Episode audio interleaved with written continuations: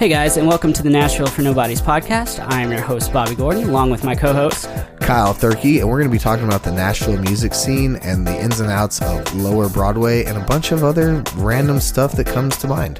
So if you're thinking about Nashville or new to Nashville and want to wrap your head around what's going on, this might be a great place to start. Take a listen. Welcome back, everybody. It's Kyle Thurkey from Nashville for Nobodies. And Bobby Gordon for the third recording in a week. I know. It's pretty impressive. I'm we're, proud of us. We're on top of our shit. We slacked for two weeks, and then here we are busting ass. Anyways, we have a special guest, a really good friend of mine in the house, Ivy Andrews. Welcome, Ivy. How are you? Oh, hello. I'm good. I'm good. Glad to be here. Hell yeah. We're excited to have you.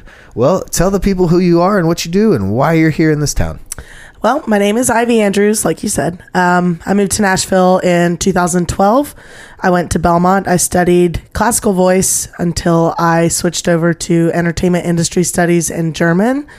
I uh, graduated in two thousand seventeen. I got a job at ASCAP doing uh, music licensing, which was cool. And then I started gigging downtown, and uh, I switched over to that full time four years ago now, and I've been doing it ever since, and I love it. Nice. So you've been like embedded in the music industry since, well, basically your entire adult life. Oh yeah. Well, and my child life too. I played violin when I was three and, you know, trumpet and everything else. Perfect. Yeah. Lifelong musician. Oh yeah. Is your family musical at all? Not at all. My parents oh, literally weird. cannot match pitch. It's the craziest thing. That's, that is crazy then, because usually you don't get... Right. That much embedded that early unless somebody else is at least somewhat musical. Right. Like my parents and both my brothers were in middle school and high school band, but like that was it. Mm-hmm. You know, they, they all played um, brass instruments, and then I did I played clarinet for what, two years or whatever, and then picked up bass, and that that that, that was it for you me. You went from clarinet to bass? That's yeah, awesome. Yeah. What a change. Yeah, so it is what it is. You were a were you a military brat? Oh yeah, yeah. So you traveled around a lot. A little bit. I was born in Japan, which is kind of cool. And then, all right, I do remember you telling me that before. Yeah, yeah. Next time my, lead with that. So I I lost my driver's license, meaning I misplaced it. I didn't lose it. Um, so I carry around my passport, and every time I go into a bar, they open it and they're like, "Japan, really?" And I'm like, "I swear to God, like it's true. I promise." That's awesome. So you're like rock star ninja. Sure. Yeah. I like that. That's my new Instagram bio. I dig it. Well, there's the title for this one. Rock star ninja. Yes. Where else did you live? Um, so Japan, and then North Carolina, and then Georgia. But I've actually lived in Nashville longer than I've lived anywhere. So does Nashville, do you consider that your home? Yeah. Okay. At this point. I mean, I've been here for what, eleven years now. So. And your family's still in Georgia? Yeah. Okay. Mm-hmm. That's yeah. fair. Awesome. So you've been playing downtown, you said four years? Something like that, yeah. Uh, we met, is it right before the pandemic? I think we played a gig together. That was the it first time we played together. Like that. I think it was right before the pandemic. I want to say it was me, you, Mikey, and Michael, if I'm not mistaken. My oh mom was in town. That's the only, like, that's, that's the only why reason. You remember. The only nice. reason I remember it, my mom was in town. Yeah, it was, I think, yeah, because it was for my birthday before the pandemic. Yeah, that's what it was. It was the first time we had we had met and played a gig together. Where was that? I don't even uh, Tin remember. Tin Roof. Okay. It was Tin Roof. Um, and again, the only reason I remember is it was my birthday weekend. My mom was here. She took some pictures, and you had on a really badass leather jacket with white stars, I think it was. Oh, yeah. yeah. I know that jacket. Yeah. That jacket was awesome. But so when you started playing Broadway, did you, like... start your own group? Did you jump in as a co-front? Like, how did you get into the Broadway scene? So actually, it was funny. A bar like reached out to me on Instagram and hired me, um, which is not typically the way that things go, as far as I know. Right. Um, and then twenty-four hours before, they messaged me and they were like, "Hey, we have to cancel you." So I had been practicing Ooh. for like two weeks, you know, learning all these songs because I had never done a four hour set before. Mm-hmm. So I spent a lot of time learning a bunch of new songs to have to play. Um, they canceled us. And so I looked at my partner, my acoustic partner, and I said, well, we should just go downtown and like see if we can get hired somewhere. We walked into Tootsie's. It was the first place we went into, and it was a Saturday between two and six. And it just happened to be the audition day, open mic day. So mm-hmm. we played and then got hired for the next day in Tootsie's back room. That seems that to was, be how it works. I was yeah. like, yeah, that, that seems to be pretty common. Yeah, that's, that's a common move. So. And, and then the, I kind of got thrown into, you know, being the fifth member of bands as a mm-hmm. really just a tip runner. And I did that for a while. And then I, uh, COVID happened. And that's kind of when I put together my own band. Nice. And yeah. so so you were doing the Tootsie's thing. So you obviously knew how all of that worked. Yes. When you put together your band, what did you try to do different or avoid? Or like what what did you really want to do in your band that you hadn't had the opportunity to do? Really, I just wanted to be kind of in control of the set list, um, and I wanted to not play country anymore. So I wanted a group of people who was cool with playing a rock set all the time, and nice. um, that's how I made my choices. Again, that seems to be a common theme of yep. people that we have that come through here. They're like, ah, I don't want to do the country. We're doing rock or whatever else we want. Yeah, seems a very common thing lately and growing. Yeah, I mean, I'm I'm not complaining. I am here for it. Oh, I, absolutely. I love it.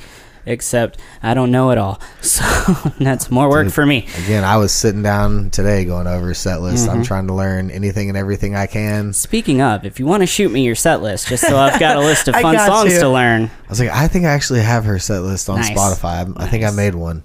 Pretty much everybody I've played for, I've made a set list of their stuff. So anything that I'm not familiar with, I try to go over and, and learn. That's smart. You have to know like so many songs because mm-hmm. I feel like you play with so many people downtown. I do. I play from classic country to modern country, classic rock to modern rock, pop, and, and whatever, blues, anything else that's thrown my way just because mm-hmm. I'm like, I need gigs. And right now, I need gigs. Hire me. But, um, right? Plug.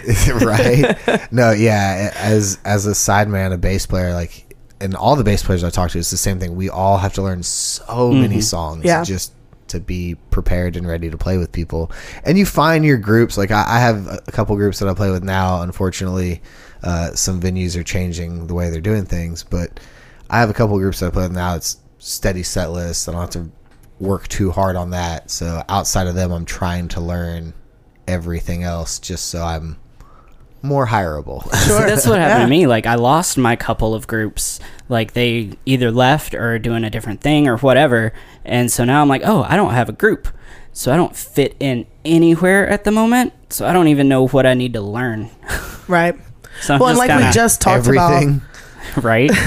Like we just talked about uh, before we started recording. Um, it just, it feels like things are more group based now mm-hmm. instead of a revolving door like yeah. I think a lot of us were used to. Uh, really, I think the turning point was COVID mm-hmm. is when groups started kind of taking over Broadway instead of that revolving yeah, door kind of people were kind of able to hang out and find the people they want. They're like, okay, I liked playing with you. Hey, yep. why don't we kind of form something? We have time to do so now. And yeah. I mean, honestly, that's what happened with me and Dean Sizemore. Uh, mm-hmm. We started hanging out during COVID and doing mm-hmm. acoustic work together, you know, just online and doing Venmo tips and Venmo requests.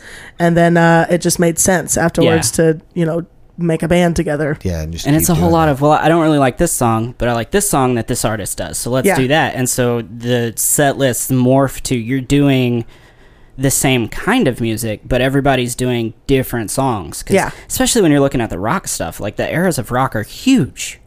And nobody is just like an eighties rock band. No. They're like a sixties through today rock band. Yeah. Absolutely. And there's so much material there. And even if you like nail down the same artist, like each artist has such a large catalog that oh, yeah. no two rock bands right now have the same set list. There's that core of songs that everybody knows. And then everything else is like, if you don't know, you don't know. Yeah. So you pretty much you play with the same couple of guys, right? So that's you play with the same group. It's yeah. always you, Dean, Juice, and Jeremy. Yes. Yeah. Y'all are tight as hell. Uh, Thank I'll, I'll you. Say. I filled in with you guys a couple times and I love it. I've come in and watched you guys a couple times and I love it. Y'all are y'all are tight as hell. And again, having those groups, we've talked about this before, but having those groups, like you can actually kind of put on a show. The songs sound better. Everybody's on the same page. You you know what people are going to do, where they're going to do, who leads what. You can focus so. on a lot more of the external show rather than, all right, what's the lead guy going to do here? Right. Is he going to do the same kind of lead? Do I need to come in at the same place? What's the drummer going to do? Is he going to bring me in here? Or are we gonna, what are we doing? Yeah. Because that's it's how so it was. It's so much easier it, when you're you just on knew. autopilot mm-hmm. and just, yep. you know what's happening musically, so you can just focus on the crowd or like, mm-hmm. you know, being more entertaining or whatever you, you want to do. You can put all the technical stuff on autopilot and yeah. then think about the show. That's right. It's yeah. my and favorite. I love that. I mean, that that's how it is with Todd Cameron's band. Like we we get on stage, we have the that first thirty minutes is the same every show. Mm-hmm. Yep. And then that's when we start diving into the requests. But we kind of just we know what each other we know what everybody's going to do. It's easy to follow. It's just it's a nice. And that's the thing, when you're used show. to playing with the same band, even if it's a song you've never done before, you know how they play. You yeah. know how yeah. they interpret. You know things. What's going to happen. So if you hear yeah. this guitar lick, you're like, all right, he's done. Yeah. Like that's what he does. So that's super cool. It makes everything way easier. It draws you it, like a tentative roadmap. It does, but it also makes it harder when you're trying to pick up extra gigs. it yes, makes it harder. That is true. And, and I, when I jumped onto Broadway full time, like that's kind of what I always was. I was a fill-in guy. Like I didn't mm-hmm. start working with groups until after COVID. I joined Sweet Leah and then Todd Cameron. Now I'm working with Hudson Valley, and so I've always kind of had those like steady groups. But on those days that I wasn't playing with them, it was always really easy for me to pick up other gigs because it was such mm-hmm. a revolving door. And now it's it's not. It's not. You got to be on the short list. yeah. yeah. And I'm short, but I didn't make the list. Oh. I mean, I just ride the short bus. So. So when you were putting together your band, um, did you already know who you wanted, or how did you go about the selection process? No. Um, like. Obviously, I've played with Dean a couple times. Sure. There's no way you wouldn't want him in a band. Oh, yeah, he's yeah, great. Dean's phenomenal. Amazing. He is legit like my first call. He's going to listen to this and be so happy that we're talking good Dean, about him. You're going to be on this podcast, buddy. He needs to be. That would be amazing. But no, when I so usually when I play with a musician on that level of just like talent, mm. it's intimidating. And nothing about playing with him intimidated me. He was such a cool dude, had such a cool energy, was so kind. Yeah. Everything was just fun. So, yeah, I, I have a similar story to that. I always heard so much about Dean, and I don't think it was until I played a gig with you that I actually met him. Um, and I was always very intimidated because all the like good things I heard about mm-hmm. him and like how well he played, and he knows every song and this and that. And so... Um, I was super, super intimidated to play with him in the first gig. Like, it was just so smooth. Like, oh, yeah. And such a nice guy. Anything mm-hmm. I didn't know, threw me numbers. It was just like, ah, oh, you'll follow, you'll be fine. Like, no pressure whatsoever. So whatever great. You mess up, he'll fix it. Like, he's, he's great. No, my favorite thing is when he fucks up, he just throws Raises his hand. His hand. he, he just lets you know, he's like, it, it was, was me. me. But no, that being said, um, I've seen you post a couple of times when you needed a drummer last minute or yeah. something. And I was like, well, I know Dean and I love Dean, but I've also heard you sing and seen you perform and was like, you know what? I better leave this to somebody else. That intimidation level oh, is no. still there. There oh, was dude, that. Oh, Ivy is actually one you, of the most like chill people to work with on stage. But on stage, you're a beast. Thank like you. Vocals, your energy level, like...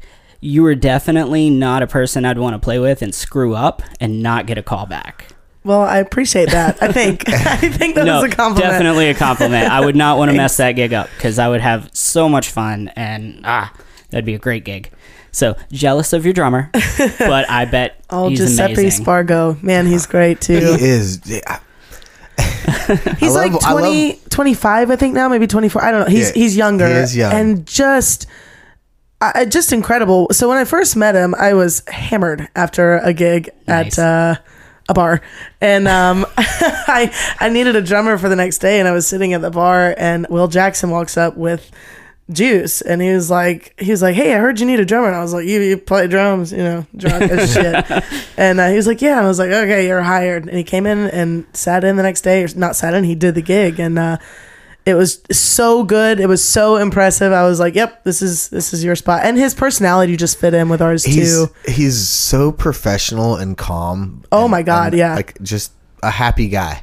And I love watching him play because he he just a lot of times he'll just close his eyes and he's just grooving. Like yep. he's that is someone that you watch play and you can tell like there's so much passion for what he does. Like he fucking loves it, man. I love watching him play. Yeah, love he's it. Great. I love playing with him too. Like he's an amazing drummer. So I'll I, add him to the list of drummers I need to hang out with. Yes, that's definitely. You don't get to hang out with people that play your instrument, right? Like I know, like no singers. Right. I hear about all these like fantastic, especially girl fronts, and mm-hmm. I see them on Facebook, but I've never gotten to work with them or really hang out with them because we're all working at the same time, right? And uh, it's difficult. I would love to meet some other badass female singers. I mean, so you were part of the, the Rage tribute show. You, you yes, which was fucking fantastic, by the way. Like, I have not one negative or bad thing to say about it. Like, it, thank you. It was great. I'm sure you guys probably had some problems here and there. I know Will stayed up all night working his ass off. And oh my God, whatnot. What a beast he is. He, he is. All right. Kid uh, really we're going to make a bingo card for the podcast. every time and every time we, we mention Will. One of these things, and we're going to, I mean, we'll hit a bingo every time. We've mentioned oh Will God. every episode we since have, we the really first have. time we mentioned Will. I mean, he just, he deserves it. He's so just... Uh, talented and smart and professional, and I have no bad things to say about him, and we worked together to put on the Rage tribute. Mm-hmm. And uh, like you said, he stayed up all night and he worked so hard. He built a patch for every single song. It was a twenty song set list. I mean, and he made it just so easy for the players. I mean, they just hit a button and it's it's done. Mm-hmm. um God, what a great guy. Yeah. I love him. Everybody does. I know. Yeah. Everybody does. I, I have not met one person that has anything bad to say you know about what? the guy. Fuck you, Will. Just kidding. I mean, we all think that from like the talent perspective. Yeah, yeah, yeah. Like, it makes me sick. Dude, fucking share. Like, that's not fair. Uh, no, ever since I started working with him, I mean, he was twenty years old when I met him. And I mean, even then, like, this was just a couple years ago, but still, even then, like, just driven, hardworking, mm-hmm. just always... Always working, always fucking working. The kid was always trying to get better, always just wanted to do well, and he does. But anyway, so the the Rage tribute show, it was absolutely phenomenal. Thank you. I mean, every band that was up there, every single artist that was up there was so talented. Have you done any kind of tribute show before that? No, that was my first one, and um, I did it with Brian Russell Collins and Will Beeman, and then um, we had a promoter. His name was Pierce Harrison.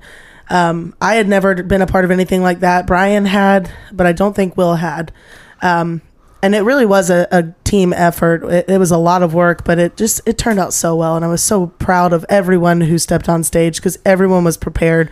And with Rage, like, if you're not prepared, like, you, you can't just wing it. You just can't. Right. And no. everyone did such a good job. It was great. Yeah. Everybody knew every part, every, I mean, every song sounded so damn good. Yep. It it really did. And the front of house guy was great. I think his name was Brad. He works for uh, Dylan Carmichael. He's out on the road with him. Yeah. And he did such a fantastic yeah, job with the, the sound. Isn't that who uh, um, Brian plays with? Yes. Dylan? Yeah. yeah, yeah. Mm-hmm. So that's how that all ties in. Yeah.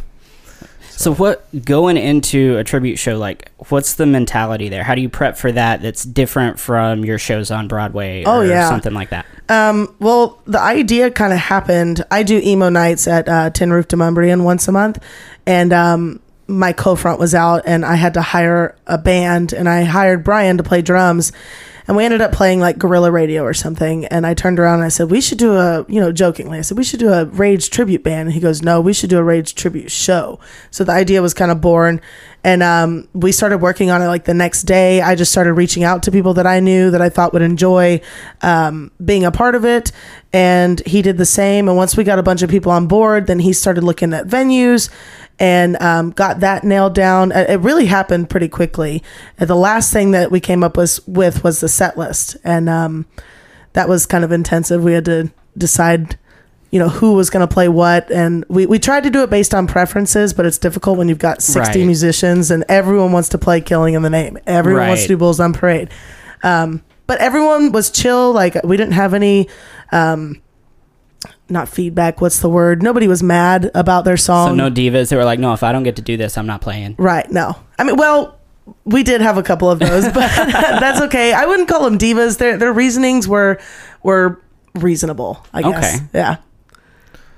Man, I would want to play any other song but Killing in the Name of uh, right? Bulls on Parade, because those are the two that I play all, all the time. All the time. That was my like, mindset. So yeah. I, I did Bulls on Parade because I wanted to do two, but I didn't want to do Killing in the Name. Um, I wanted to learn one, and I wanted to do one that I already knew. So I chose Bulls. And that was such a cool ending. My God, it was so fun. The energy on stage was crazy. I can't it was. I, I do I do have a little video of that. And, I mean, I saw the ones that y'all have put up, and it's... seeing all y'all get up there at the end and just like rocking out, everybody's smiling and singing and jumping around, like you could tell everybody was just so fucking happy to be a part of it. Yep. And just enjoying the show. And it was it was a phenomenal show. um I took one of my friends that she'd never been to anything like that, and she loved it. You know, I I, I felt like the show was flawless, you know, from at least a spectator's standpoint. Like, it seemed to just kind of flow. Yeah. Other than that, that it was, I think it was the first, after the first song, that, that little break, and Brian was like, hey, you can play some music here or something. after after that one, everything it, it was smoothly. Very smooth. Oh, yeah. You know, and I mean, and again, back to Will, just, he was so attentive. Mm-hmm. He made sure that everybody had the guitar that they needed, that things were out there that they needed. You know, if something didn't work, he ran out and fixed it really fast. I mean, the dude, like, helped put on the show, played in the show, was a tech during the show. Yeah. Like, I mean, that's kind of how he is anyway on anything. Like, this if is, he can do it and make it easier for you, he's going to. Yeah. Yeah. That that, that kid's going to be something big and awesome. I, I'm calling it now. Like, oh, he's, yeah. He he's gonna be he's gonna be something. I mean, he can't get too big. It's hard to get him to hang out with you anyway. If he gets super big, then I'll just never get to see him. I know, and I'm always hanging out with him. It's because I'm helping him move or I'm playing with him. Right. I, ever, I used to hang out with him all the time outside of it, not not anymore. Well, he has no outside of it. Yeah, I feel true. Like he's always playing, man. He is. He's and either he, playing he, he or getting clo- ready to play. He does closing yeah. shifts, so he sleeps till you know two or three mm-hmm. in the yeah. afternoon, and gets up. Works on music and then goes and plays. I've done a couple road things with him too, and he's such a breeze to be with on the road. Like, that's awesome. He's so much fun, and I don't. It just everything about him is just super easy. Yeah, everything is great until he throws a guitar at your feet. What? that's a that that's a nice little joke with him and I. Um, uh, it was the first uh, emo gig I did with him when we. Me, him, Eric, Chelsea, and Matt had the emo band that we were doing Alley Taps, like right after the pandemic. Actually, I think, I think it was like before everything was really open. Because yeah, yeah, we were doing some sketchy shit. yeah, they were doing like the whole it's a speakeasy thing almost. Yeah, like we're yeah. open, but we're not open, yeah. so you're if not you know actually the right person, here. Yeah, yeah, that's that's exactly what it was. There were definitely some bars that I frequented during the whole you know shutdown. That yeah. you know. The copter by the lights would automatically turn off, you know. oh, I I live out west, Kingston Springs, out in the country. Like nothing shut down out there. Like right. everything was still open. People just might be wearing masks. Right. like yeah. What, though? I enjoyed also made, the masks. we also made the trip out to Franklin to go to Tin Roof two several times. It was just like, you know what? All right, let's pay the thirty dollar Uber. We'll just go out there. That way, we don't have to worry about any of that crazy nonsense. Yeah. Yeah. Now, the first time after everything opened back up and some drunk dude like pulled me aside and asked me a question right here. Yeah. I was like, you know what? The masks weren't that bad. yeah, no. I kind of am okay with masks. Right. Let's go back to that. Or at least the social distancing. Like I was totally okay right? with people staying six feet away from yeah, me. Yeah, that was nice. I'm like a, a personal bubble is always yeah, a good I mean, thing. I don't like people anyway. So. But, but what I was saying was, nice. was uh, Will, that first emo gig we did together, somebody they were moshing, you know, the stage is what, like six inches off the ground yeah. at that, and somebody hit the mic stand, it smacked him in the teeth. Oh no. And he just gets pissed and just takes his guitar off and throws it oh directly at me at your feet.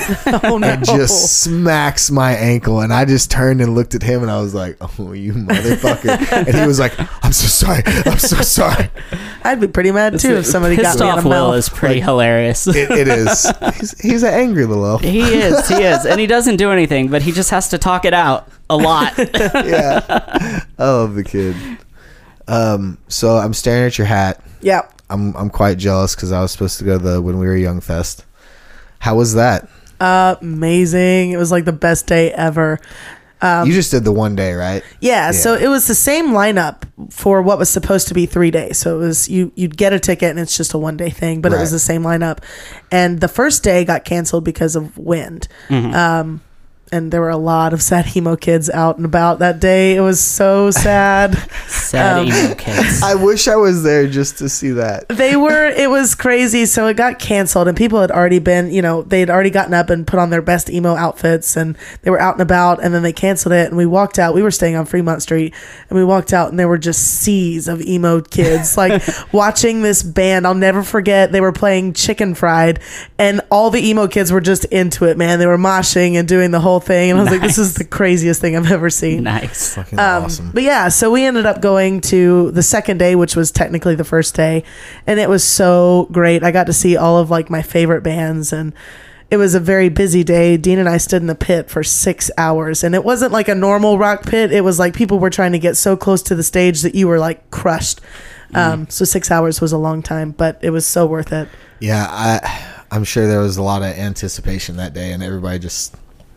I mean, a lot of the bands hadn't played in years. Yeah. And, I mean, ever since, like, Warped Tour, you know, you hadn't had a festival with all those bands put together. Right. So, yeah.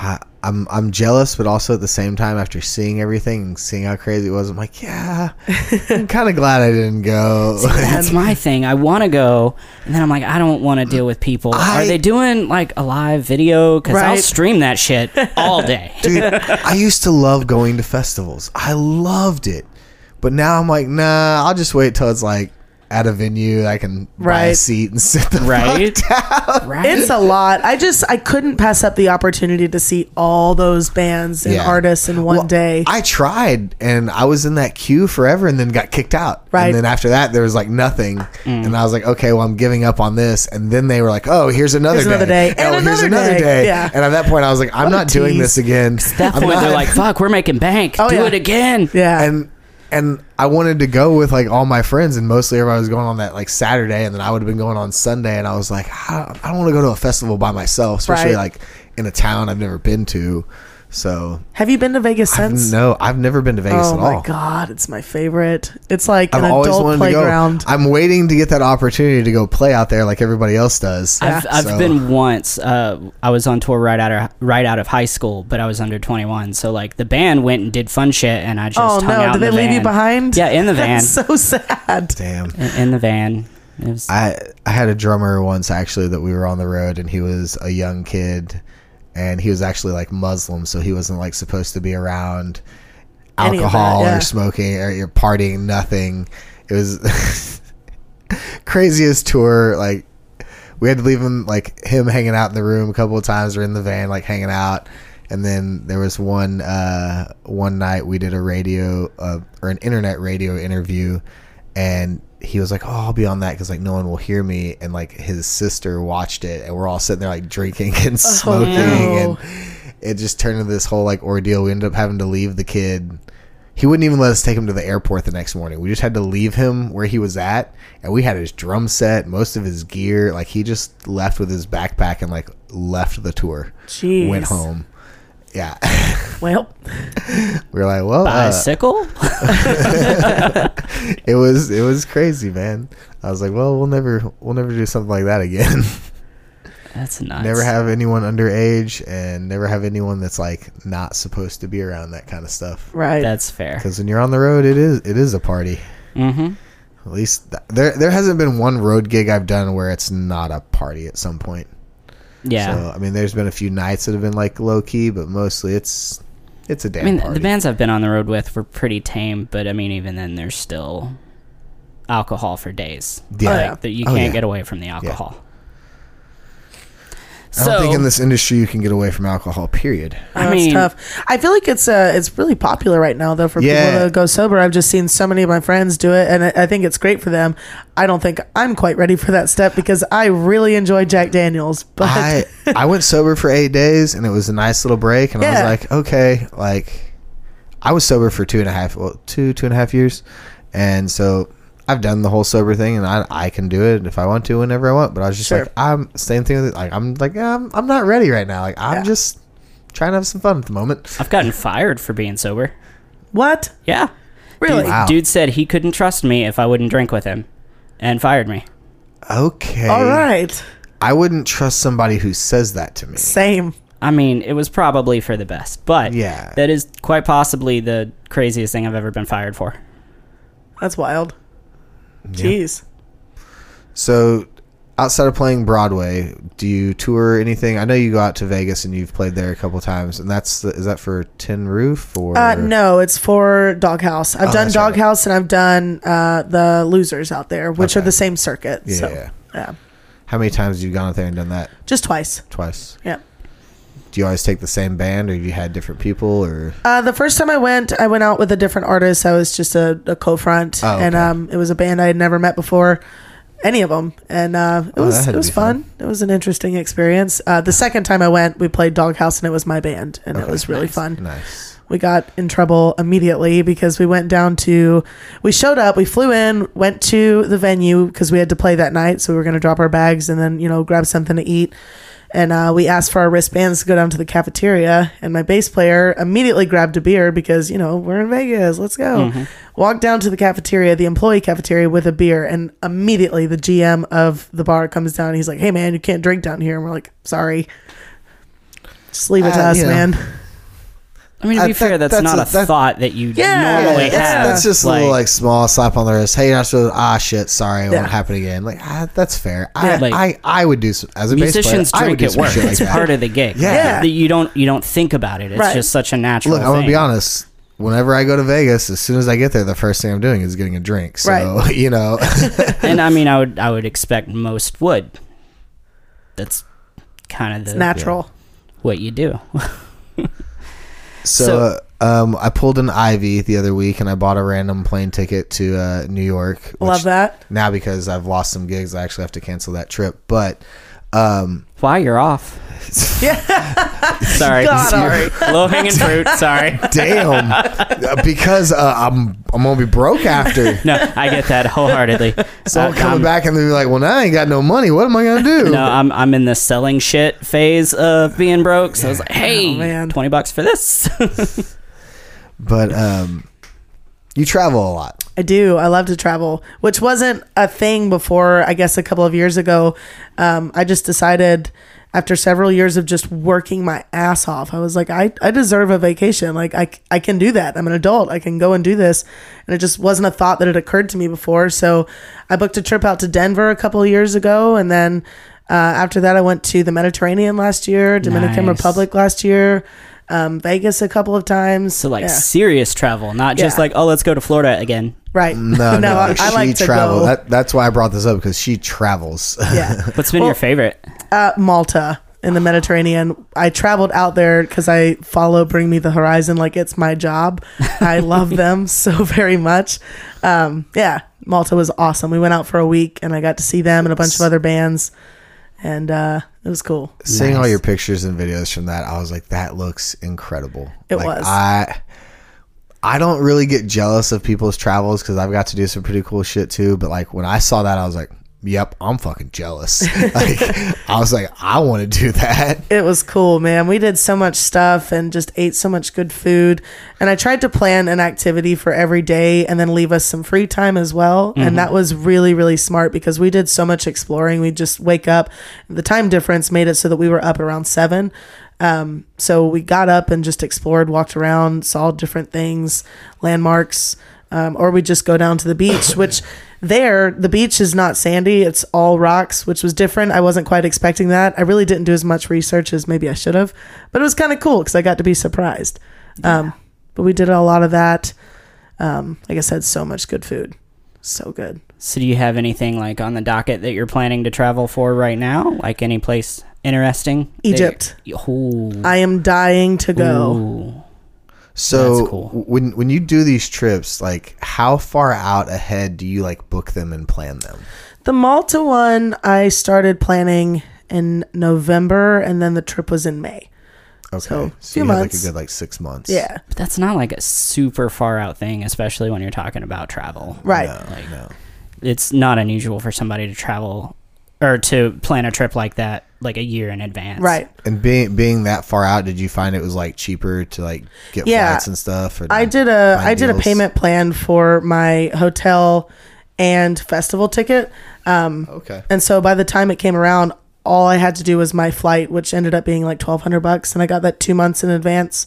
Um, and, and that's not bad going out there. Right, right. No, it was round trip. And then, you know, that was two months prior. So then I had two more months to save up for the actual trip and, you know, food and whatever I wanted to do out there. So by the time I got there, it didn't feel like I was losing out on anything. It was yeah. cool. Yeah. That's, that's really cool. That's pretty awesome. Yeah. I'm, I'm jealous. Go to Malta. It's so cool.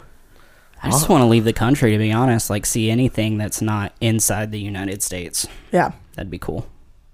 Well, I told you that I found out recently that my parents have like timeshares in like Mexico and stuff. And really? I was like, I was like, how did I not know about this before? Like, I and just learned this. And when can you they, have a trip to Mexico? They, they, my mom was like, you can use it whenever you want. And I'm like, all right, all right, that's nice. So, okay, like let's start planning so, some stuff. Oh yeah, no, I'm I'm definitely. I know like there's a lot of shit going on in Mexico right now, and there's like travel ban in certain areas, I believe. Yeah. But um, I was supposed to go to Cancun for a wedding in June, I believe, and um, I can't go because of money. I just got back from Vegas, and it it stole all my wealth.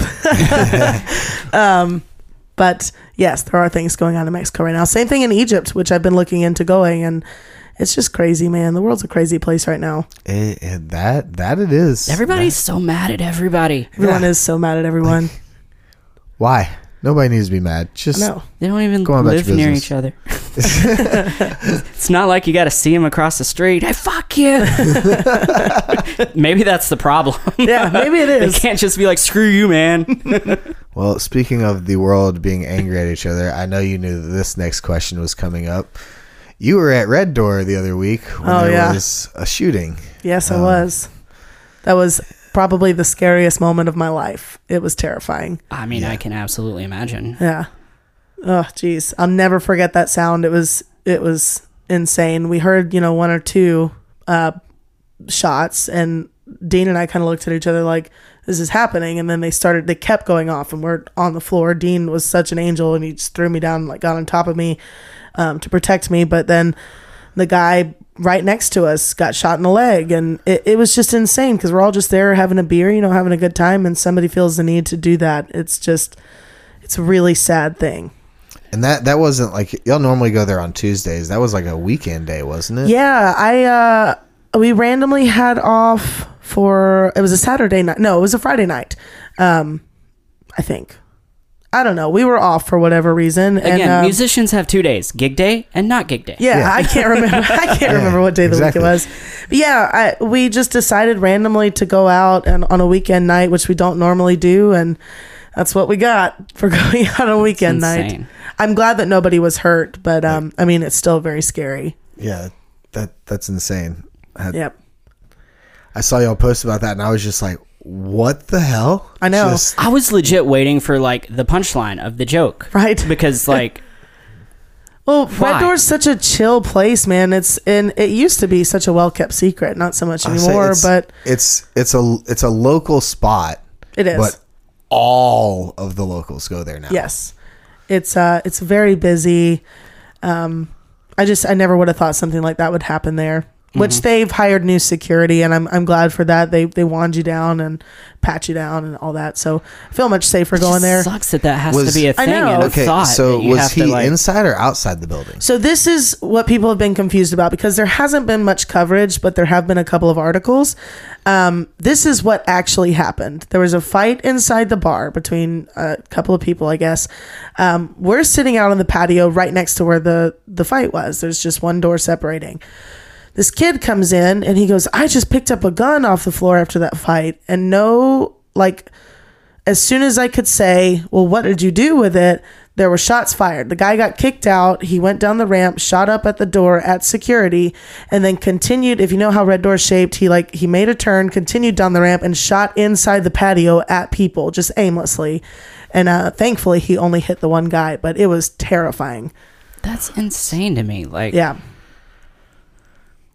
I, I'll never understand that kind of mindset or mentality. I just won't. Me either. I don't get it. I I am a gun owner, and I that's not how that's not what guns are meant for. Nope. Like what? Like it's no, no. I've never been in a not. situation where I was upset enough to right, think to of that as an somebody. Option. Yeah. yeah. Like, I mean, I've wanted I mean, to punch I've wanted to before. punch people, but totally. Like, I want them to have to bitch about it afterwards. Right. Like, yeah, I don't, I'm, I don't, I don't ever like, I don't want to kill anyone. Like, what? Like, that's, look, guns are meant to kill, period. End of story. I don't ever have like, what the fuck? I know. Just like, I, like, how do you get just, to that level of you're just, upset? I don't understand. You, you, you, especially you just want to like hurt innocent bystanders. Yeah, I mean, nothing. Just fire aimlessly yeah. into the bar. And that's another thing that's frustrated me about the situation is that the articles say th- there are like two or three different ones, and one of them says he shot outside of Red Door. Okay, yes, he did, but he shot into a mass of people. So right. another one says he shot towards the front of the bar. Okay, maybe that's semantically correct, but no, he shot onto the patio where people were, and I right. just don't get it, man. Like, me too. I'm a, I'm a gun owner as well, um, but I, I hope that I never have to use it. I don't want right. to have to use it. I, I don't either. I, I really do not. I I do have it for my own protection if something crazy were to happen. But absolutely. I hope that I never. I've gone I've gone out several times with my gun on me. Sure, not a big deal. But I like, I forget that I have it half the time until like I sit down or move, and I'm right. like, I feel it. Like, I'm not. My thought isn't like I'm gonna go out and use this today. Like, you know what I mean? Yeah. Like, and if I get angry, like my thought isn't I'm gonna use this. Like, I just again, I don't understand that mentality. I don't now, I, I will one hundred percent admit I'm not a gun owner. I've never been interested in guns. I've never liked guns. Sure. The idea is just not for me. And nothing, that's fine. Nothing wrong with that. And I very much feel like if I had a firearm on me and I got scared, that's when I would fuck up. Gotcha. Like, that's when I would pull it and escalate the situation and bad shit would happen. Sure. Because I'm little and people scare me, and I feel like that's why I shouldn't have a weapon on me. Well, and, and that's why, not to get too deep into this whole conversation, but that's why there's training. Mm-hmm. Yeah. Like, there are, like... classes and whatnot you can the, take. I, I do have a problem now that, like, in Tennessee, you don't have to have a carry permit or anything anymore. And right. I, I personally have an issue with that. I think you should have a permit. Like, you should go through classes. You should be trained if you're going to be carrying a gun in public. Because, like, someone like you... yeah. If you maybe were trained, like you've been trained in martial arts, so right. you know how to use that the correct way. You're not just right. going to go start punching people because you have that knowledge. You know how to use it. So it's the same thing with a gun. If you know how to use it when it's supposed to be used and how to like, like the thing that I was taught is you don't pull it unless you, you intend on right. absolutely killing that target. And I've, I've heard that all and, my life. And as a thought, that sounds totally valid. Right. But I know if I'm scared, I'm not thinking. Sure. Right. So it's, again, if you're taught how to mm-hmm. use it, how to be in those situations, it helps. But again, we don't need to dig definitely deep. Not going political on it. Yeah, I just wanted to political. Explain that. Let's like, not. We see enough no, of that on no. Facebook. Um, yeah. Oh my I'm God. So yeah, we have. Uh, I, I honestly, when I see that stuff, I literally just sit back, grab some smoke, grab some food, and just scroll and watch. Like, oh yeah, it, mm-hmm. it cra- it's that is entertainment for me. Like, I I don't say anything. I don't like anything. I'm just like, this is interesting. I love it. Yeah. No, my favorite is scrolling through and being like, well, there's an argument there, but that's not fucking it. Like, you actually, took, you my, took this and went a complete different direction. My uh, my favorite Facebook entertainment is the is the gig finder drama. Yes. It's yeah. so good. Oh my it's God. So good. I love it. I love it. I do. It's great. And I try so hard not to comment uh, because I really I, I like almost everyone um, mm-hmm. who who plays downtown and all the musicians in town. I feel like it's a very close knit family, but God, it's funny sometimes. It's so good. It is, man. And People, seeing the personality difference is hilarious too. Like when you work with somebody on stage and then you oh yeah, see how they present themselves. Yeah, it's like, oh, so saying, okay. Seeing people's personalities behind the keyboard instead mm-hmm. of how they That's are. That's why social person. media is such a cancer, man. Because right? like there are so many people that like I- I've worked with or I've hung out with, and they're so cool. Mm-hmm. And then I see some dumb stuff that they posted online, and I'm like, you're not like that. What are you doing? Right. Right. Yeah, no, same. I've, I mean, there's tons of people that I have different ideologies that I don't sure. necessarily agree with. We get along just fine. Yeah. And then I see them online. I'm like, dude, if you were like that, we wouldn't be friends. Right. You're being an idiot. Yeah. Like, oh, man. People are interesting creatures. I don't like them. As a whole. As a people plural. As a whole. You know, our whole job is to reach out to people through this, right? Yeah. Yeah. That's why I said yesterday, my favorite part about this is I get to like pick my friends and hang out. And we yeah. get to have a conversation because we can't do this ninety percent of the time. It's just right. like, oh, hey, you got a gig? Well, good luck tonight. Make all the money. Yeah. Yep, that's great, it. Great seeing you for thirty seconds. If yeah. you want to have lunch this week? Yeah, yeah we won't. But no, yeah, it never sounds happens. Good. Never happens. How many times have you and I said we're going to grab lunch and oh, then yeah. we never do? No. Yeah. All the well, time. I sleep so late, man. Like, mm-hmm. I, I really want to hang out with people during the day, but then, like, two o'clock rolls around, and I'm, like, just rolling out of bed. I'm yeah. like, well, it's too late now. Yeah. No. I and mean, even if you do happen it. to have free time and you're, like, up and you could go, we got to do all the adult shit that we don't get to do on a regular right. basis. So yeah. it's like, oh, I could go have lunch, or I could get this green moldy shit out of my bathroom. Exactly. Like, before it grows a mouth and starts biting me. Dude, I did like a hardcore deep dive clean on my bathroom the other day uh, after a gig. Like I came home and I had like normally I'll have quite a few drinks, but that night I had two throughout the entire mm-hmm. gig. And so I came home and, you know, I was a little tipsy and I was just like, I'm going to clean. And I just like scrubbed the shit out of my bathroom. Hey, nice. Next time you get that urge, you can come over to my place and do that. I'd appreciate it. I, I actually do like go, I, I clean a lot. I It's therapeutic for me. Sure. So I, I clean a lot. But lately, these this last month, I've been like, I get to it.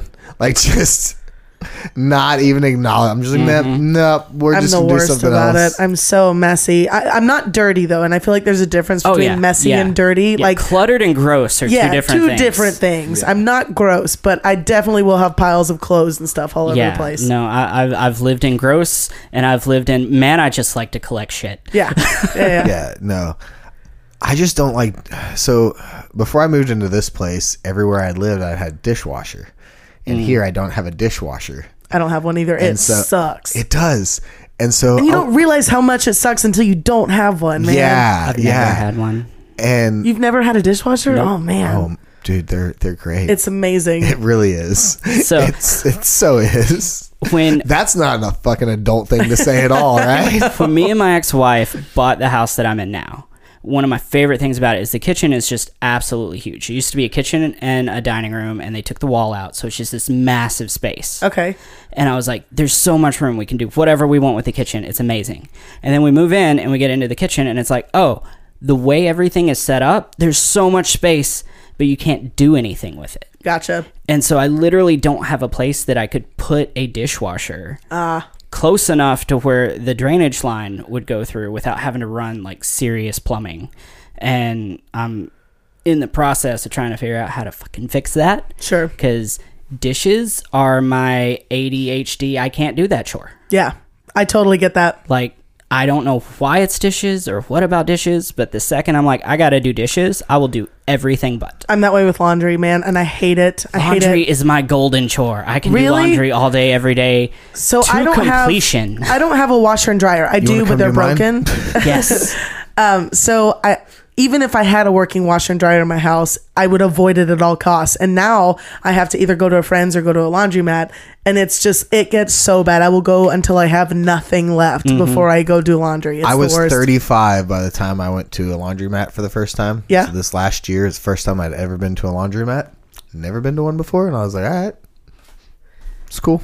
I think it's kind of fun. You just get was, to like sit there and like play on your phone or whatever. The coolest well, part is like if you have gone until you have no clothes and you have just like this overwhelming load of laundry, you, you can, can go and throw it into once. Like four washers. It's and be amazing.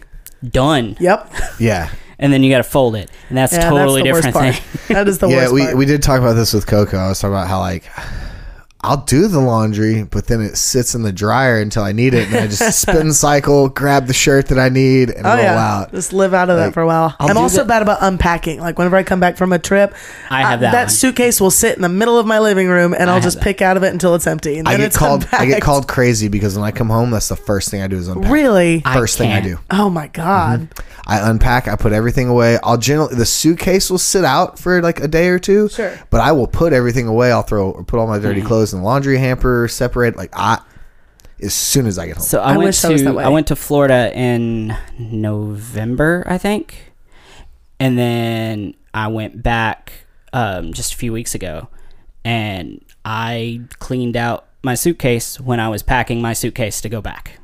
That is how that works. Yeah, I um, the first couple of years here, I was on the road so much that I was basically living out of a suitcase. I would come home and I just like.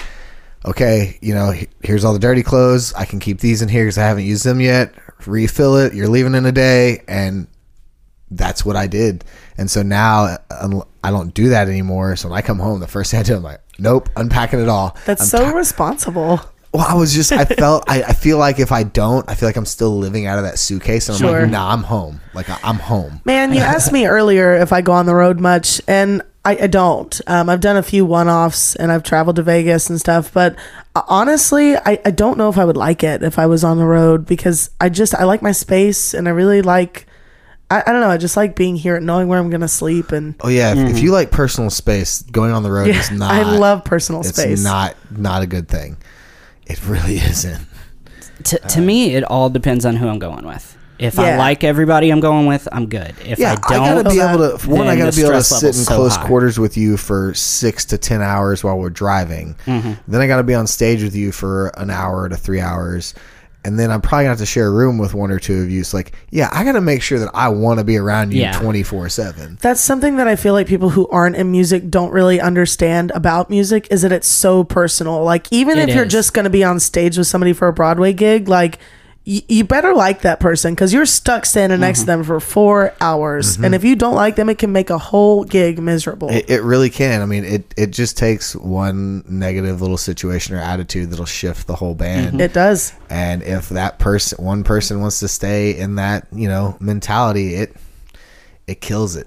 It does. Absolutely. And, and I've been in those situations. This is not fun. No. It's not and fun even if the person's not normally like that and they're having a bad day, it like if they come in and they're just down, everybody feels it and yep. it affects everything. It does. Mm-hmm. It's, I mean, it's, it's almost, it's a cancer. Like as soon as you feel it, then the next guy feels it and the next guy, and then it just grows and it'll go full circle. It'll make the down guy feel worse. Absolutely. And it's just, it makes a four hour night seem like you've been playing for a week and a half. It sure does. So where all do you play downtown right now? Um, I have had the same schedule for, God, over a year God, now. That sounds amazing. Yeah, so I work Thursday through Sunday. I'm Thursdays at uh, Doghouse in Midtown. I do an acoustic duo. Uh, Fridays, I am with No Weak Links at Nudies from six to ten, which is awesome. I love those guys. We do eighties metal like nice. the whole time, and it's so much fun. Um, Saturdays, I do a double in Printer's Alley where it's Snitch from six to ten and then Alley Taps from ten to close. That's cool. Yeah. And then Sunday, we do the late shift at Second Fiddle Rooftop. That's, nice. That's the one I've done with you a couple times. Yeah. It's yeah, awesome. Yeah. And of course, I've played with you like the Valentine, Tin Roof. Oh, honky, yeah. We did a shift at Honky Tonk Central once. I think that was that same weekend that we did the Tin Roof gig. Probably. Yeah. Yeah, I've played all those bars, man. Started at Tootsie's. I've done all the T C clubs, Jason's, um, Miranda's, Luke's, F G L, you know, all those. What's funny is I didn't start on the Tootsie's circuit. So I started touring with Mike Short when I moved here. Shortly after I moved here, I started touring with him and played with him for years. We had a falling out. And then after, right at like two months after I got married, I think it might have been a month after I got married. I don't remember. I saw somebody was like, oh, I need a bass player at the Valentine, you know, six to ten. And I was like, oh, I can do it. And he's like, okay, cool. It's your shift. And he sent me the set list. And it was Mike Short's. And I was like, oh, yeah, I used to play with Mike. I know this set list. Got so, it. So I hit him up. I was like, hey, man, like, I picked up this shift from, from Matt. Like, is it cool if I play with you? He's like, yeah, man, I'll see you tonight. You know everything. And so I did that one with him and then did a couple others, like, out at the marina with him. And then I was like, back to playing with him almost every weekend. Yeah. And then that's when I started kind of, I, I picked up a shift at Legends, and I was down at Legends every Monday from six to ten, which was such an amazing shift. It really was. I love playing at Legends, man. And the guys, so thankful for this band, because Mike's band helped me get into kind of like the playing for three hours plus and having somewhat of that like Broadway set list. This band at Legends, three of the guys were from Blake Shelton's band, and they helped me out so much. Sure. Like, they didn't let me fall at all. They made sure I knew everything. They're the ones that really like helped me understand the number system and like get get me up. So if it wasn't for that shift and that band, I definitely don't think I would have been prepared for Broadway. And it wasn't shortly after that, then I got a, a call for Tootsie's. Yeah. And it was uh back room, and then I did the rooftop a couple of times. I didn't do the main floor or the main stage up until I think right before the pandemic, and I was like, nope, never doing that again. Dude, I it's hate, just so small. I hate it. I'll, I'll do the back room or that or that rooftop, yeah, but that main stage, nah, it's tiny. Like, and if you're a girl singer, they want you on the bar the whole time, and mm-hmm. you're like so disconnected from the band, and uh, it's not and, my favorite. I mean, half the time that gear doesn't work there. Like the bass amp doesn't work. Like you, the bass player never has a monitor, so you can't ever hear anybody or yourself. Right. Like it's just this. This wasn't at Tootsie's, but it was at Rippy's side room one night. They lost the monitor line to my monitor. Okay. Like it was just the X L R was just gone. Like nobody could find it. Someone jacked it. So yeah, absolutely. Like for almost forty-five minutes after we were supposed to have started, the sound guy was just like tearing shit up, moving shit around, trying to find this X L R and freaking out. And like I'm looking for it, and I'm like, dude, it's I it's not here. I yeah. can't see it. It's not there's nothing to be found. And so he calls somebody, and another guy comes in, and he's like, just run another line. And I was like, you mean that was a fucking option this whole time? I mean, that, like, that that would have been like one of my first thoughts was, do we just have another line we can run? Like, like, I assume there wasn't another X L R, and that's why we couldn't go from the board that's right, right there. Literally eight right feet to my monitor. Oh, that's too speaking good. Of that, speaking of Rippy's side room, did they extend the stage out? Like, is I the think stage that they bigger? Did. I think they did. I haven't like, been in there because I saw, that is... I saw a video or a picture of it. And it might have been from Dalton's page. I don't remember. I, I think it was Maybe, his page. But like, and I was like, hold up. Is that stage bigger? Because I remember every time I played there, it was crammed. The bass player never had a monitor. And it looked like everybody had monitors. It looked like the stage was out farther. I and don't so I know, like, honestly. They... Like, if it is, it wasn't big enough for me to notice. So I... Okay. So um, outside of playing Broadway, do you do any original stuff or anything like that? Or do you pretty much... solely stay Broadway? So when COVID started, um, I spent a lot of time with a good friend of mine, and he was kind of a mentor, Dave Baker. Um, he's a guitar player for Kelly Pickler. He's an amazing person. I was in a band with him for a while. Um, I spent a lot of time with him writing, and I made a bunch of demos just of original music. And I started playing some writer's rounds, and it's just, it's really not my thing. I don't think I'm a good enough writer yet to be doing writers rounds like I was. um I would love to I, I would love to do more co-writes and stuff. It's just a scary thing, you know, after oh, I, after getting mm-hmm. comfortable with covers and performing that way. it, it's so much more vulnerable, and I totally respect the people who do it all the time because it's very scary. um I, I do write. I'm just I'm I'm very shy about it.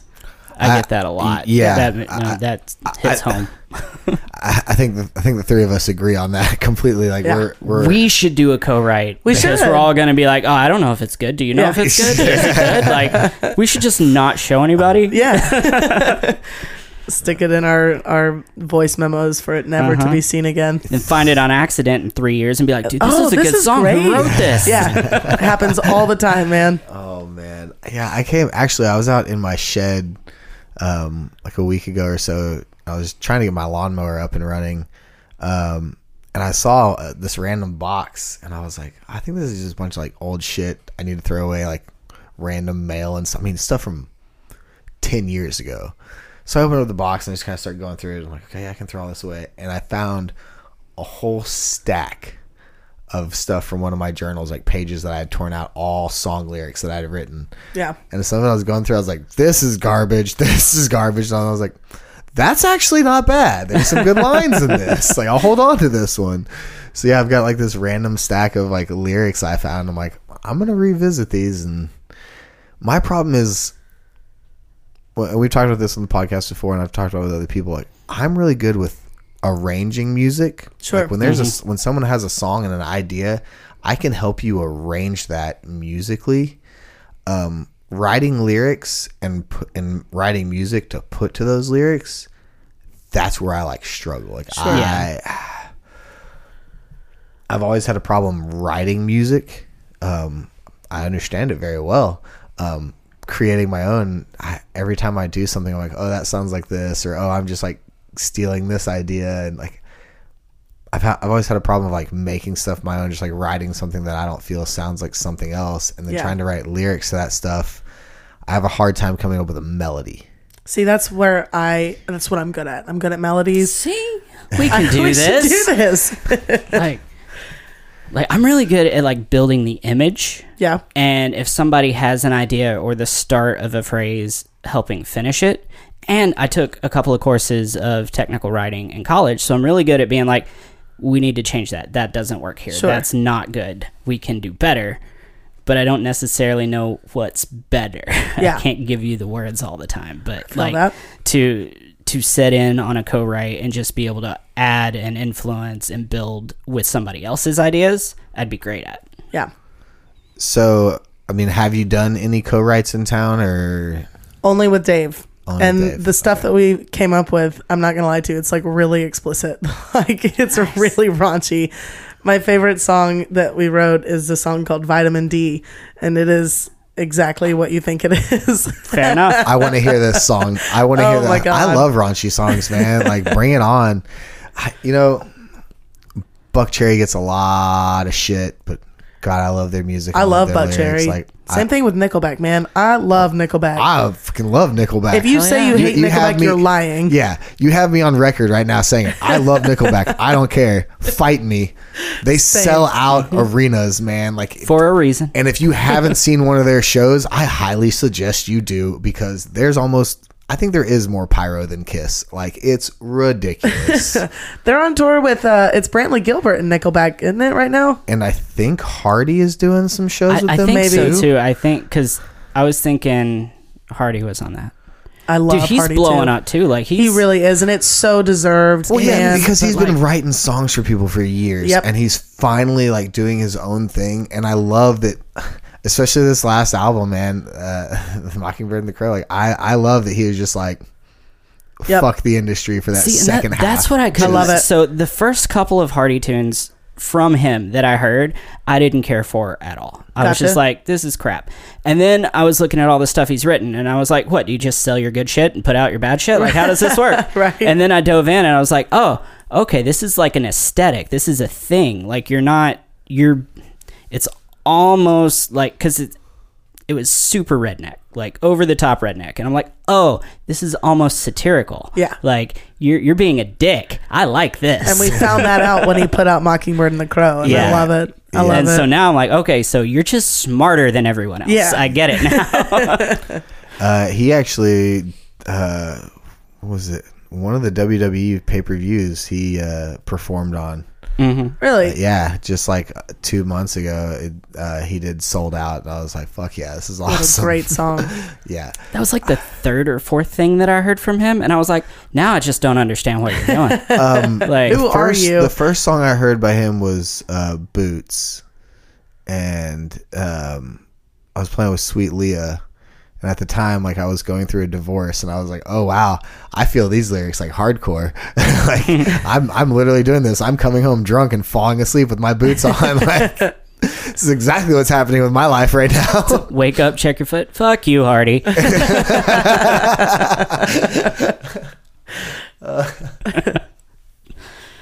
uh, fun stuff. Fun then, stuff. So, who who is your favorite artist right now? Like, who are you listening to the most right now? I mean, my Bring favorite me the Horizon. band. My favorite band is Bring Me the Horizon. Um, I mean, that's it's always going to be my favorite. Um, I listen to a lot of stuff, man. Um, local chick Charlotte Sands has been on my playlist a lot lately. She's okay. like punk rock. She actually just went on tour with My Chemical Romance. Like, she's so nice. Cool. I love her. I'm I'm a big fan of Ashniko. She's coming to town uh, in the fall. I'm really excited. It's like just dirty, like pop music. I love it so much. Nice. Um, yeah, I listen to a lot of different stuff. Um, but right now, those are those are kind of my favorites. What's her name? Charlotte Sands. I'm gonna look her up. Yeah, she's cool. She's got like really vibrant blue hair, and she's she's really coming up. She's great.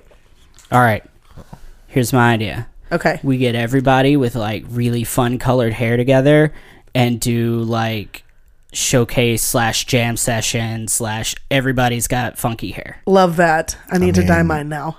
I'm. I just. I just recolored mine today. I put it in more green. I so. just decided I'm just gonna stick with like long blonde hair. So I'm kind of done with the funky colors.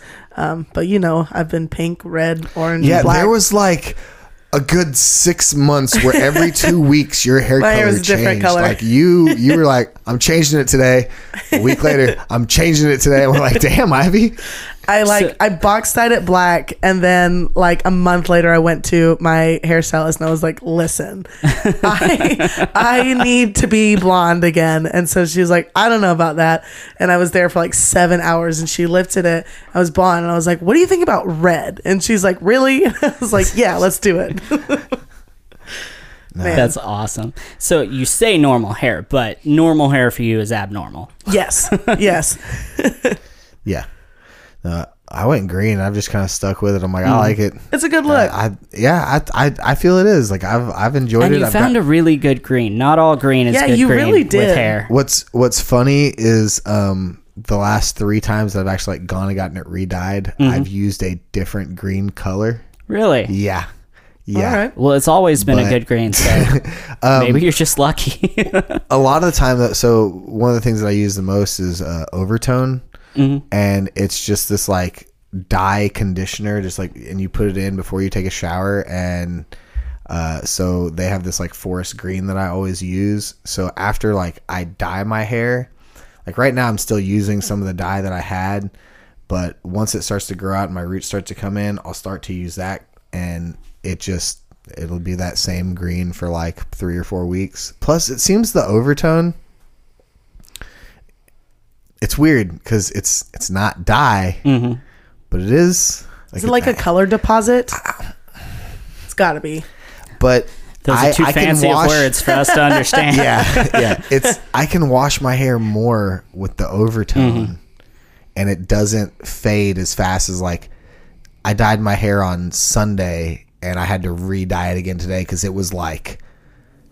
It, it, it was faded bad. Sure. Somebody, some dude came up to me the other day and uh, said that I had uh, Easter grass on my head. Easter grass. That's what he said. 'Tis the season. He, called, he, he, he said it was Easter grass. Like the just, stuff that you put in, like, yeah, like Easter baskets. Yeah. And I was just kind of like, I. Fuck you, but I see what you're saying. You're not wrong. You're a man, dick, but you're so, not wrong. So I was like, all right, well, I'm going to re-dye my hair tomorrow. Thanks, man. I'm going to go darker. We're so lucky that we're able to just do that. You know how people, how many people can't mm-hmm. just dye their hair or have piercings or tattoos yeah. or whatever? We can do whatever we want, mm-hmm. and that's so awesome. I mean, it has cost me a few gigs, and I get it because people are going for a certain look, and sure. I don't fit that, and that's fine. I probably don't want to do that gig anyways. Right. But, say, this is your personality though, so yeah. you yeah. wouldn't fit in on a personal level. Which is so weird because like Todd's Todd Cameron's band is so country. Mm-hmm. And it's it's they are more of like a rock and country, but they're so country. And then there's me. And I, like I do like I look at all the pictures and the videos and I just stick out like a sore thumb and I'm like But I don't I mean, see anything wrong with that. Every band but needs one, right? Yeah, like totally. The one guy where everybody's just like, yeah, he's just weird. And our band, it's it's Dean. And it's really funny because the rest of us just kind of look like, you know, just rock and roll, whatever. And then Dean shows up in like a cut-off flannel. And I'm like, all right, man. I love it, though. I My, love I love it when people just stick to who they are uh-huh. and they do not waver from that. Like, it's no. the coolest well, thing. And when I moved here and I...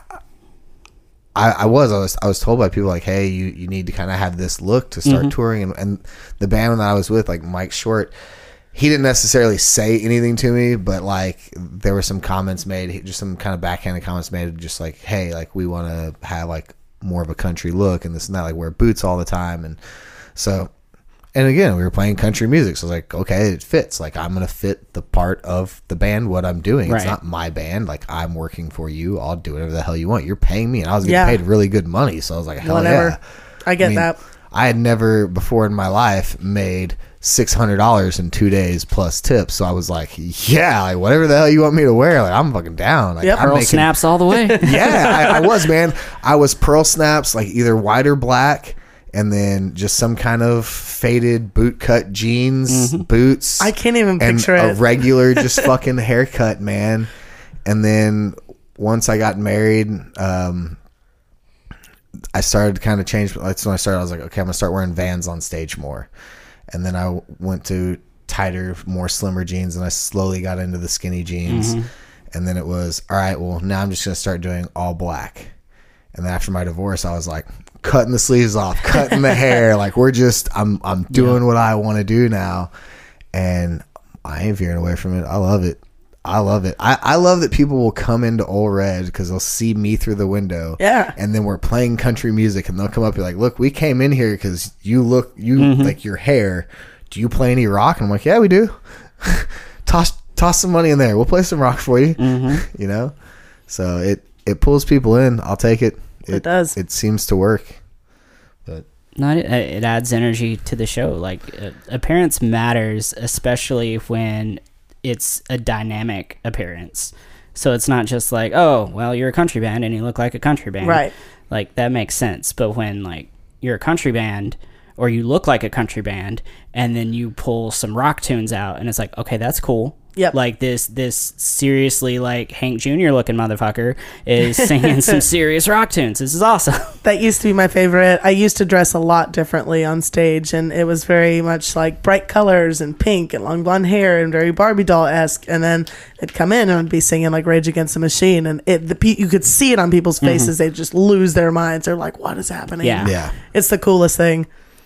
Dude, we uh, we did a lot of like nineties country the other day with Todd on Monday, and uh somebody requested a song. Like they just they were like they're like we want to hear him sing something. And so Todd was like, pick whatever all song right. you want to do. And I don't remember. Oh, the first one was Lit. I did My Own Fair. Worst Enemy. I was like, ah, we'll just like we'll see what happens. Yeah. And everybody lost their shit. And then twenty minutes later, somebody came up. They're like, put another twenty, and they're like, whatever he wants to sing. And I was like, I haven't done Sublime in a while. Dude, that whole place erupted over what I got. Nice. It, like everybody was singing along. Nice. It was hilarious. I was like, this is awesome. And then we went right back into like Morgan Wallen and Jason Aldean and stuff like that. And you're like, all right, okay. You know, those moments make me really happy. Like I find myself getting kind of bored sometimes. Like uh, Broadway can be really monotonous mm-hmm. if you let it, it, it be. It can, yeah. And then when people just like lose their minds over something that we've played a million times, like all the small things or whatever, and they just you're making their whole day. It's really cool, and it kind of reminds you like why you're doing it. Mm-hmm. Um, so when we were playing uh, right after we did Sublime, uh, that's when they were like changing from like the daytime crowd to the nighttime crowd. So they're kicking everybody out that was under twenty-one. Yeah. And this guy's walking out with his daughter, and she just like looks up at the stage and just does this. Love it. And I just, you know, uh, puts, puts, puts the, for y'all that can't see that I have my rock horns up. That's what's going on. Again, camera, need a camera. But, um, my just Venmo the whole is Story of Bob. You can make donations. There yeah. you go. The whole way out, man. She's just, Giving me, giving me the rock horns, and I'm on a wireless. So I'm like, fuck it, I'm gonna go over there, high five this little uh-huh. kid. So I'm over there and high fived. Everybody's like clapping, and I was like, doing one better. Go over, grab a pick, get a stick from my drummer, run mm. back out Aww. there. Boom, here you go. Place lost it. Oh like, yeah, just Dude, that's lost one it. of my favorite. I went right Giving back sticks to kids. Is my I went favorite. right. I love it. I went right up on stage. We finished the song, and I looked over, and I was like, you right there. I was like, these are the moments. This is why I do this, is for people like mm-hmm. you. Thank you. Absolutely. I was like, my, my night's made. I can go home. I don't care what happens. Like, that's literally what I said over the mic. It was such a great feeling to just see that little kid just having fun. And it's the so dad, rewarding. The dad was just so happy because the kid was enjoying the music. Like, I was like, this is dope. This is awesome. That no, I, that's the shit I, my I live favorite for. Experience. So this is early after me moving to Broadway, probably within the first year. And parents and this little boy, probably four or five, are standing at the window behind me. And I give him a pair of sticks. And they're like, oh, can he get a picture with you? So absolutely. So he's sitting on my knee. And he's just kind of, he looks like he's in a daze. So I didn't know at the time, but he's autistic. Sure. And so he's having fun. I'm having fun. They're getting the picture. He gives me a high five. They go about their business, whatever. They find me on Instagram later that day. I get a message. Thank you so much. That was super kind. Blah, blah, blah, blah, blah. I get a message a few months later. He has started drum lessons. Aw. And so now every month or two, I'll just get a message from his mom, and it'll be like, hey, thanks so much again. Just wanted to check on you, see how things are going. Here's what he's up to, blah, blah, blah. And it's it's like a thing. That's and so sweet. Every time I see her thing pop up, I'm like, aw. I know. This is amazing. This is like, this is why we do this. Absolutely. Yeah, man. I mean, to, to inspire people and to bring joy to people's lives, like there's... There's not much of a better feeling than that. Like, it, there's not. Like, it's as I, close to, like, real-world magic as you can get. We take really sounds is. and make it make sense on a level that you can't express just talking. So right. Someone had messaged me on Instagram a couple of days ago and said that they were at one of my shows at Old Red on this day. And I was like, oh, yeah, we were with Todd and whatnot. And they're like, yeah, we literally were just going to come in and have a beer and then kind of go to the next bar and... You guys were just so much fun, and you were all over the place musically. Mm-hmm. And she goes, we walked in there and shut that place down with you guys. Those messages and, never get old. And and I I feel like when people message you, they don't feel like they're doing as much as they are. But every single time mm-hmm. I get one of those messages, it makes me feel so good. It it it solidifies like what we're doing. You're like, okay, because we do we. As musicians, most of us, we have so much self-doubt. Absolutely. And this mm-hmm. is such a tough industry. That and there's so many things that back that doubt up. Yeah. Like when you lose a gig for apparently no reason. No reason, That, that yeah. you've had for five years. um, or no when you're not getting calls to pick up gigs. Absolutely. And like you've posted on Gig Find and all the things. You and experience it's like, rejection almost every mm-hmm. day doing what, the, doing yeah, what we do. We do. And so when, when someone has something nice to say, man, it just feels so good. That being said, when somebody comes up and they're like, you're the best band I've ever heard. I'm like, how many bands have you heard? Right. I'm like, Come yeah. on, man. I'm, like, I'm like, did you not go across the street and see the other like six bands that uh-huh. are playing over there? Because they're Especially pretty badass. Especially when it happens and you're having like a particularly bad night. Right, and like, you just want to be like, dude, that was dog that was shit. So bad. I appreciate it. Still makes us feel good yeah, though. I appreciate the compliment, but do find something better than you're the best band we've yeah. seen, because no offense, we see through that bullshit, right? But we no we do we, I, I appreciate the comments, and I told her, I said, look, I said, that's that's why we're up there. It's just so that when people come in, they're having a good time and they can forget about everything else that's going on in their mm-hmm. lives. And she's like, yeah, we did. Yeah. And I was like, good, then, then my job was done. And the fact that you guys came in, you were only going to be there for one beer, you stayed for three hours and shut it down, like, absolutely. Then man, I, one time, one everything. of my favorite, one of my favorite gigs, I was playing with uh, Jeremy Kahn, Dean, and Ross Webb, and it was like right after things had opened up again after COVID, and um, everyone had to be seated. It was limited capacity. This little girl comes up, and she's like maybe seven, and she goes, "Can you guys play Old MacDonald?" And I was like. Hmm. uh maybe and so I turned around, I was I'm like, like can you guys yeah, can. I was like I was like can you guys like get through Old MacDonald? And the band was like, what? And I was like, there's a kid, like, come on, we got to. Yeah, what did we do? We played Old MacDonald. Yep. And it was awesome. I'm surprised Dean was like, yeah, sure, I'll do it, like, yeah, he, he was about it, man. Oh, absolutely. I mean, I'd, I'd be like, hell yeah. It was like when we were talking uh with Coco the other day with um when Jeff Duke, when somebody came up and was like, I want to hear Monster Mash. And I like laughed and I was like, that's not going to happen. And Jeff was Jeff. like, I got it, man. And I was like, I can so see that. I worked with Jeff Duke for a while. I love him, man. Uh, yeah. I totally wish I would have brought it up when Kenny was here. But uh, we were back room at Tootsie's and somebody wanted A Whole New World from Aladdin. Yeah. And everybody in the band was like, no, we're not doing that. And Kenny was like, wait a minute.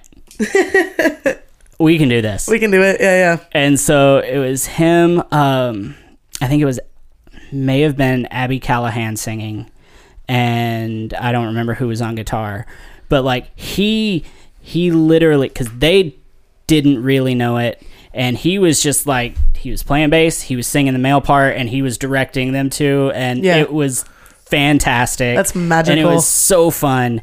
And it was at that point that I decided I just want a Broadway Disney band. Yeah. Oh, like, yeah. That's all we do for four hours. Okay. Is Disney new tunes tribute and night covers. Idea. Oh, we we've talked about this. We I, we I have several with, a uh, Disney tribute. Yeah, with, we, we were talking Brian. to Brian about it when, when he was it. here. We were like, uh, a punk rock Disney. Oh, punk rock Disney. Oh, yeah. yeah. Okay. We're, we're gonna have all some right. fun rock with Disney. It. Man, we're gonna have some fun with it. I want to do another tribute show in the summer, and like I have a couple of ideas, and I'm just I'm. I'm trying to all, figure out how to make them happen. All I'm saying is I want to be on a tribute show. Just, just you got it. Out. You got it. Just saying. And then let the podcast host it. Yeah, absolutely. Like, we'll be the M Cs for the night. So Love yeah, that. we we we did talk about that, and, and that would be. Now I don't mind talking about it on here, but um, yeah, that's something that I, I want to do in these like tribute shows. Is I want to have our podcast kind of host it. That way, it takes like I know Brian still will host, or whoever's doing it will still kind of host, but.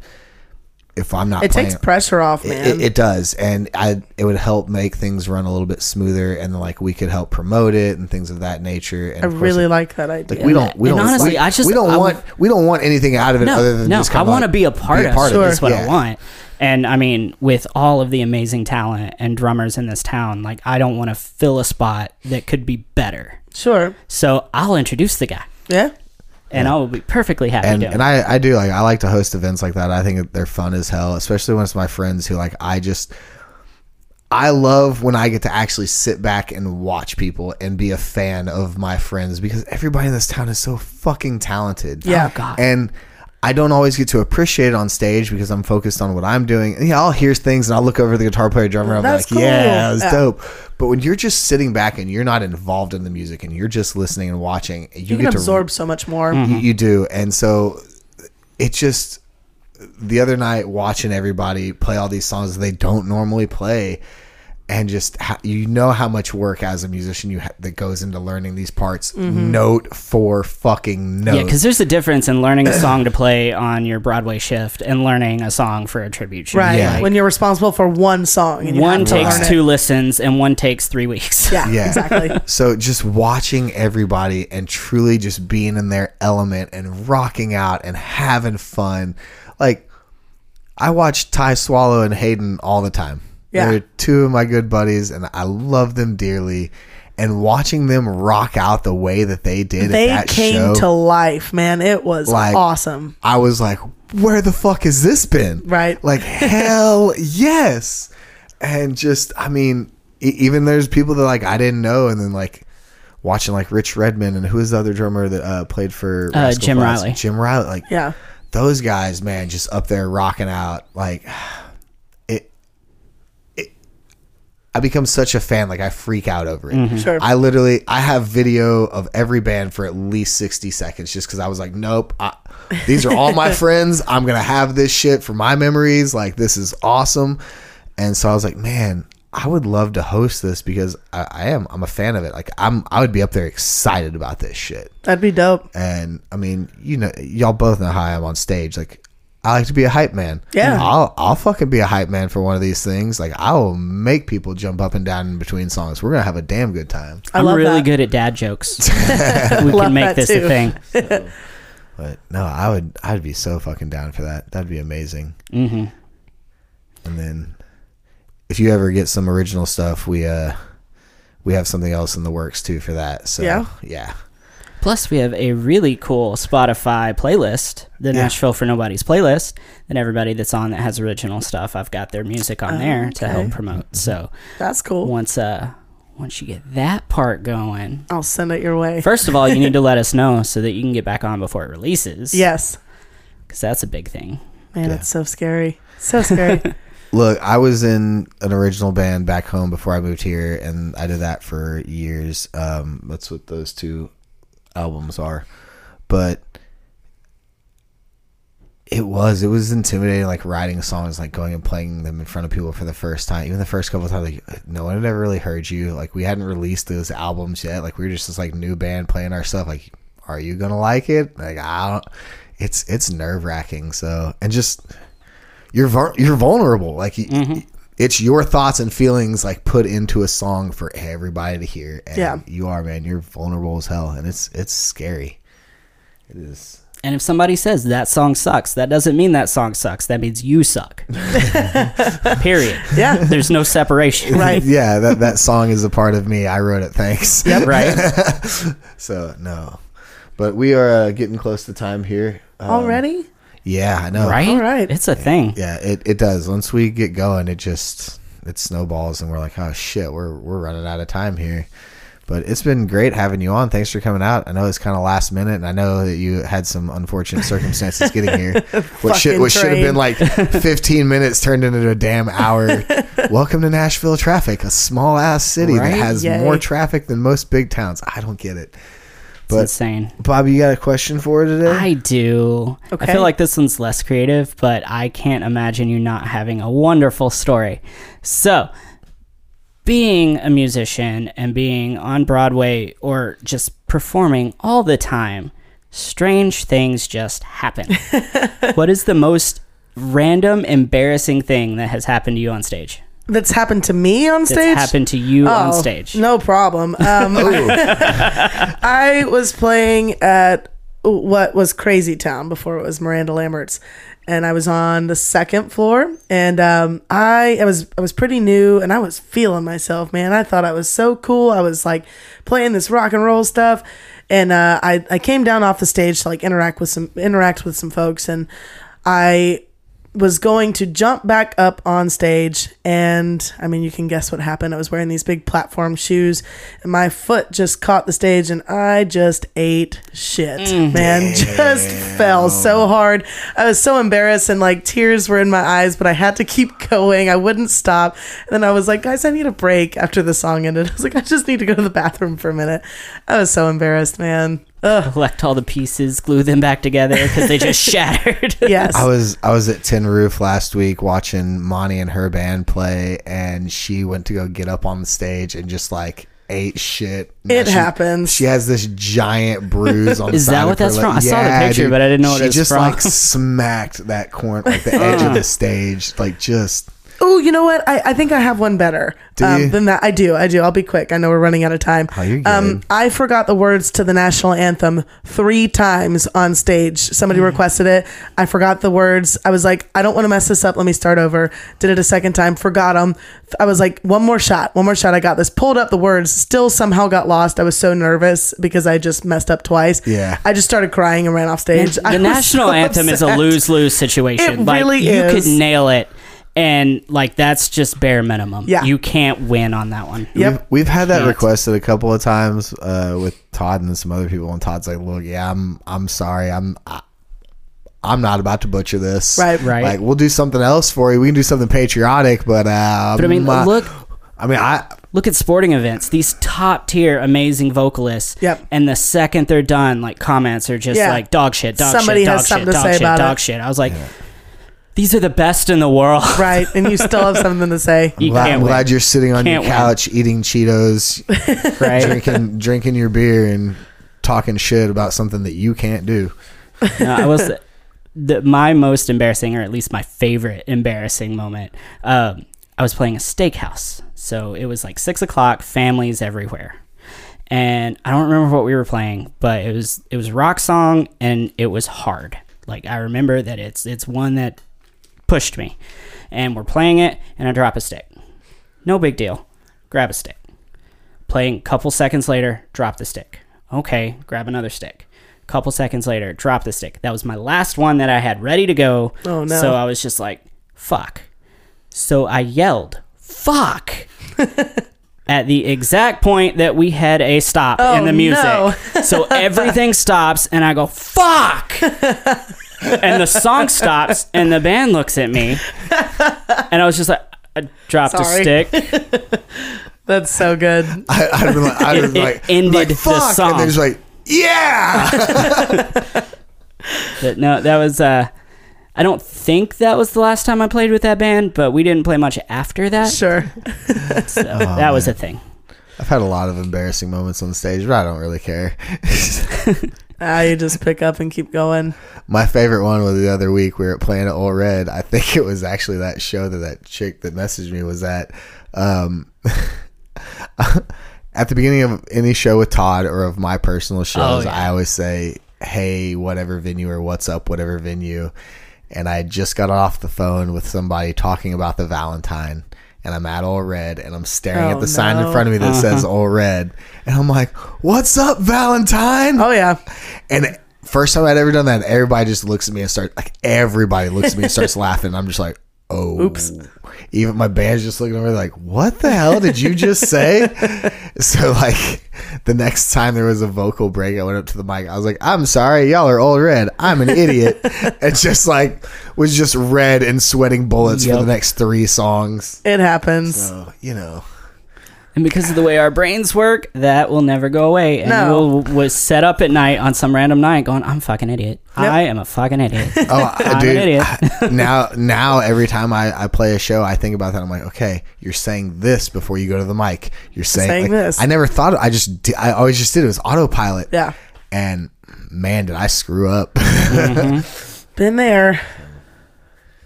Well, I've got one little question for you, which I don't think I asked on the last podcast because shame on me.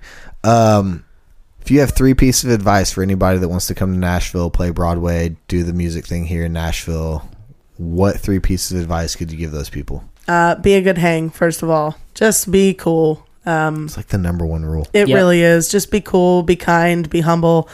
Um, two, learn, learn the songs that you need to learn. Mm-hmm. Ask people what they're playing. Go watch people. Um, sit in, learn what they're doing, and and and try to retain that. Um, learning songs. Um, three, I think, just keep going when it's tough. Just keep going. There are going to be hard days, and you just got to keep on. Yep, it always gets better. It's it just does. Not when you need it to, but right after yeah. you yeah. need it to. Like, it's going to push you to the point of like, there's nothing left. Yeah. There's nothing. I can't go any further. And then you'll get a call. Yep. And then it's just up from there. Yeah. Um, until it all crashes at your feet again. Yep. It's a roller coaster. I was like, isn't it? I was like on this like high going up, had all these gigs, mm-hmm. and I was like, poof, I'm like, all right, it something, happens. Something, it's, something else will come up. I'm, I'm hoping.